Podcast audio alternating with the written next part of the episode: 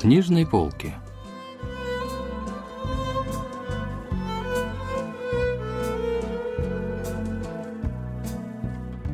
Рассказ «Восемь шляп в память о тебе» писательницы Пак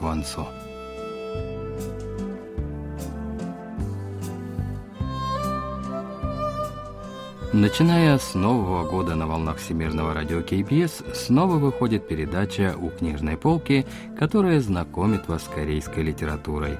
У микрофона Денис Ян, за режиссерским пультом Маша.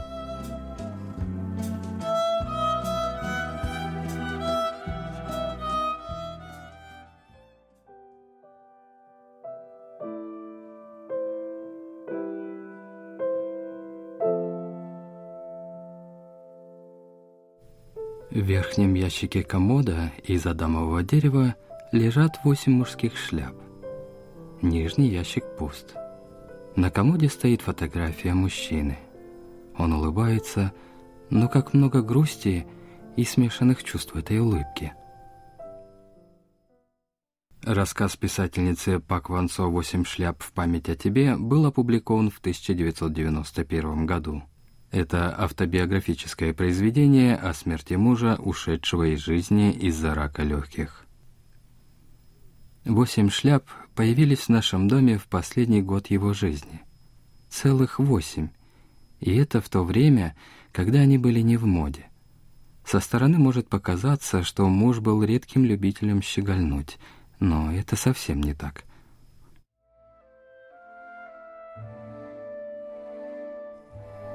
Последний год был для нас особенно дорог. С чем бы сравнить сожаление каждой минуте, приближающей расставание с человеком, чьи дни уже сочтены? Жизнь начинает течь, словно быстрый речной поток, а время переливается яркими отблесками мгновений. Этот блеск дорогих сердцу минут отличается от счастья. Воспоминания о том ярком времени – хранят восемь шляп.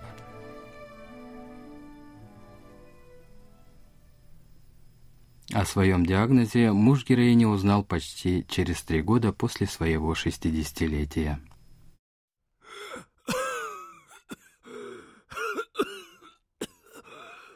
Болезнь была на ранней стадии, но опухоль операции уже не подлежала.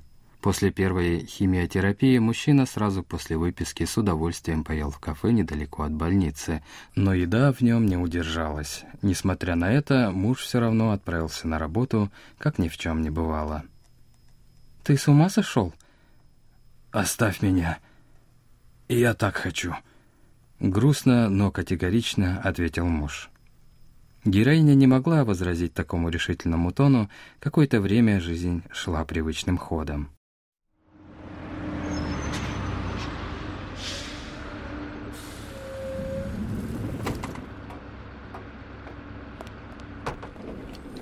Привычное время муж уезжал на автобусе на работу, в привычное время и возвращался. Я не переставала благодарить за это полное отсутствие перемен, единственное, что изменилось в нашей жизни. Боялась даже говорить об этом вслух, настолько безграничной была моя радость. Однажды героиня обнаружила на подушке клок волос мужа. Именно тогда дети и стали покупать отцу шляпы.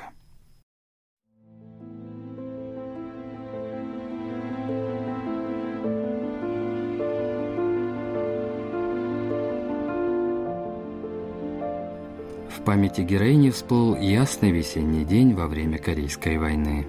Дата свадьбы была тогда уже определена, но положение семьи героини не позволяло готовиться к свадьбе. Я сказала, что тоже хочу ему что-нибудь подарить.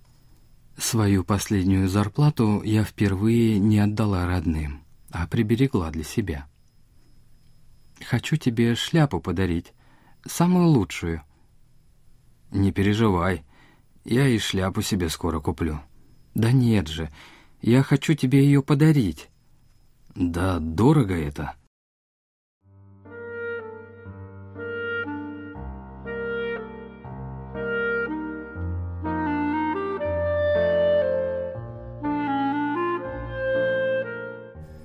Мы обошли немногие бутики Мендона, и одна шляпа нам все-таки приглянулась. Фирменная, с этикеткой «Пилигрим». Легкая и приятная на ощупь, элегантная светло-серая шляпа из чистой шерсти с шелковой ленточкой на тон темнее. Мужу она подошла идеально. Воспоминания подсказывали, что с той минуты я всерьез полюбила его. Мне открылся прежде неведомый вкус счастья. Только гребень за поясом говорили издавна про беспреданец. За моим же поясом была лишь шляпа. В самом начале супружеской жизни героиня каждое утро подавала мужу шляпу. Вот что говорит о значении шляпы в этом произведении профессор факультета корейского языка и литературы Сеульского национального университета Пан Минхо. 이 소설 속에 등장하는 주인공이 남편과 결혼할 시절 в начале произведения рассказывается о том, как юная героиня потратила всю месячную зарплату на дорогую шляпу, чтобы показать свои самые искренние чувства. В конце жизни шляпа тоже служит символом глубокой любви и неразрывной привязанности к мужу.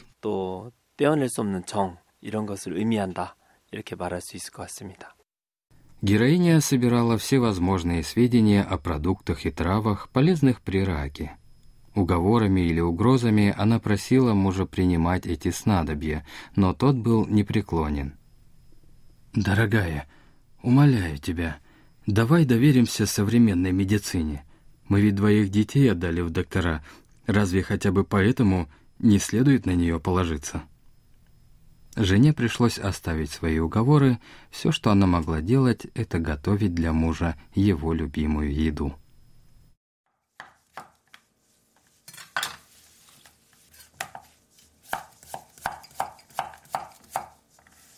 Хорошо, что из окна кухни, готовя ужин, я могла видеть автобусную остановку. Еще лучше то, что он носил шляпы. Я сразу могла своим никудышным зрением разглядеть его в мельтешащей толпе.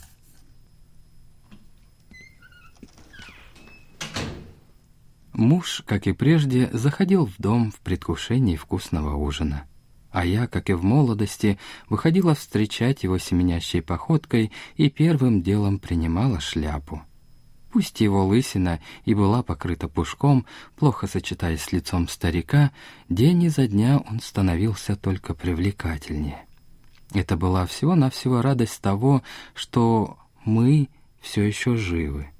А когда мы сидели друг против друга за богато накрытым столом, любовь и бесконечная благодарность за вместе прожитую жизнь помогали не думать о заботах, которые предстоят завтра.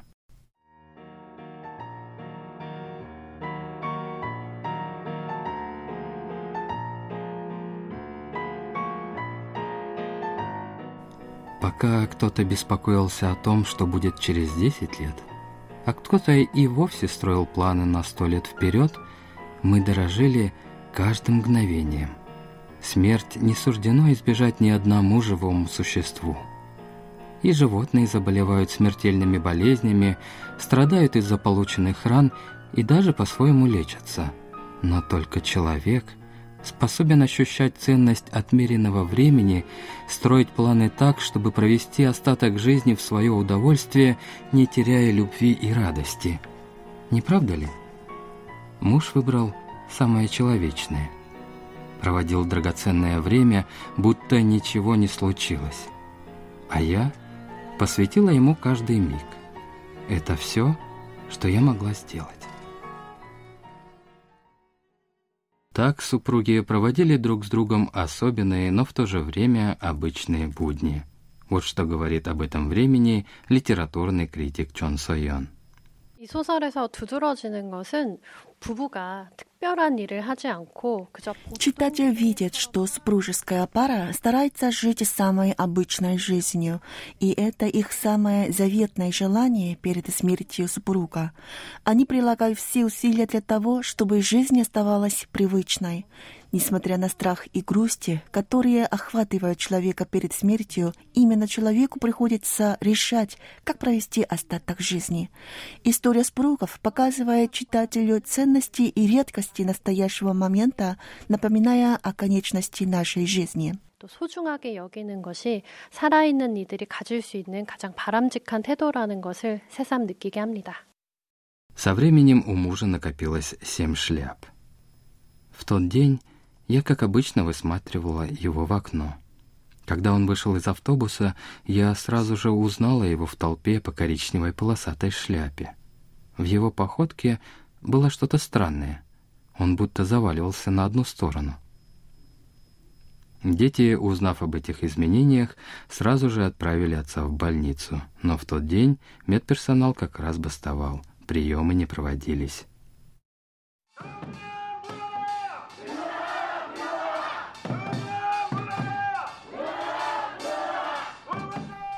Я еле сдержалась, чтобы не закричать. «Да чем вы там занимаетесь? Мой муж умирает. Умоляю, спасите его!»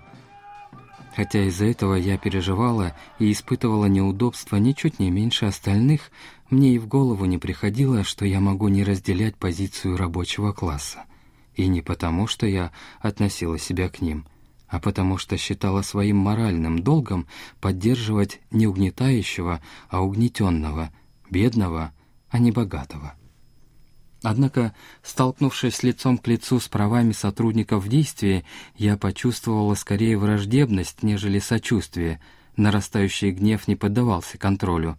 Виной тому было то ли отчаяние найти выход из этой тупиковой ситуации, то ли осознание своего ущерба. С трудом удалось записаться на прием в другую клинику. Приехав туда, героиня с мужем вышли далеко от входа, поэтому пришлось долго идти пешком. В этот момент героиню охватил недавний приступ гнева. «Ради бога, ну можешь ты нормально идти? Ползешь прямо как краб в поисках мышиной норы». «Да что с тобой? Это ты будто мышь, зажатая в щели.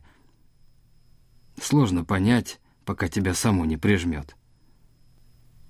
Результаты томографии показали, что опухоль дала метастазы в мозг. Сеансы лучевой терапии, от которой теперь чернил лоб, никакого эффекта не дали.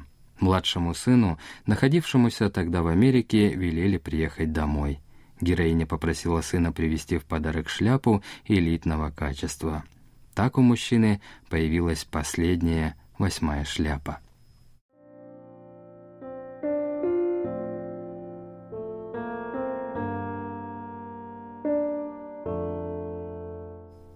Что он имел в виду под словами «меня ни разу не прижимало»? Эта мысль не дает мне покоя. Когда я иду по делам, которыми прежде занимался муж, в районную администрацию или налоговую, и наталкиваясь на оскорбление сотрудников в ответ на свою беспомощность, мне думается, что вот теперь меня и прижало.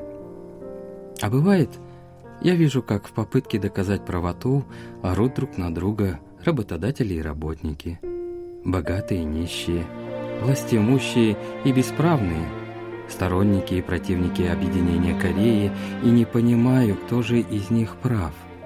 Я снова оказываюсь зажатой проклятыми тисками.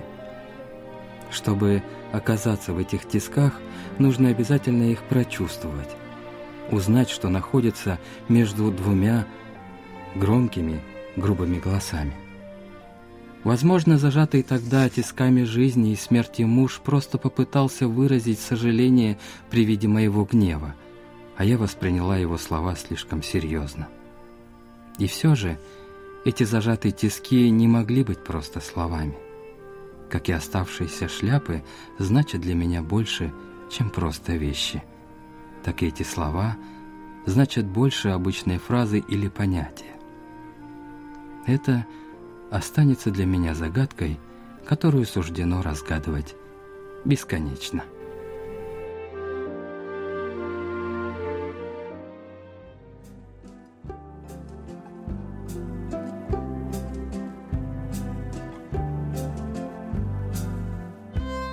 На этом мы заканчиваем наш рассказ о произведении «Восемь шляп в память о тебе» писательницы Пак Спасибо за внимание и до встречи в следующий вторник.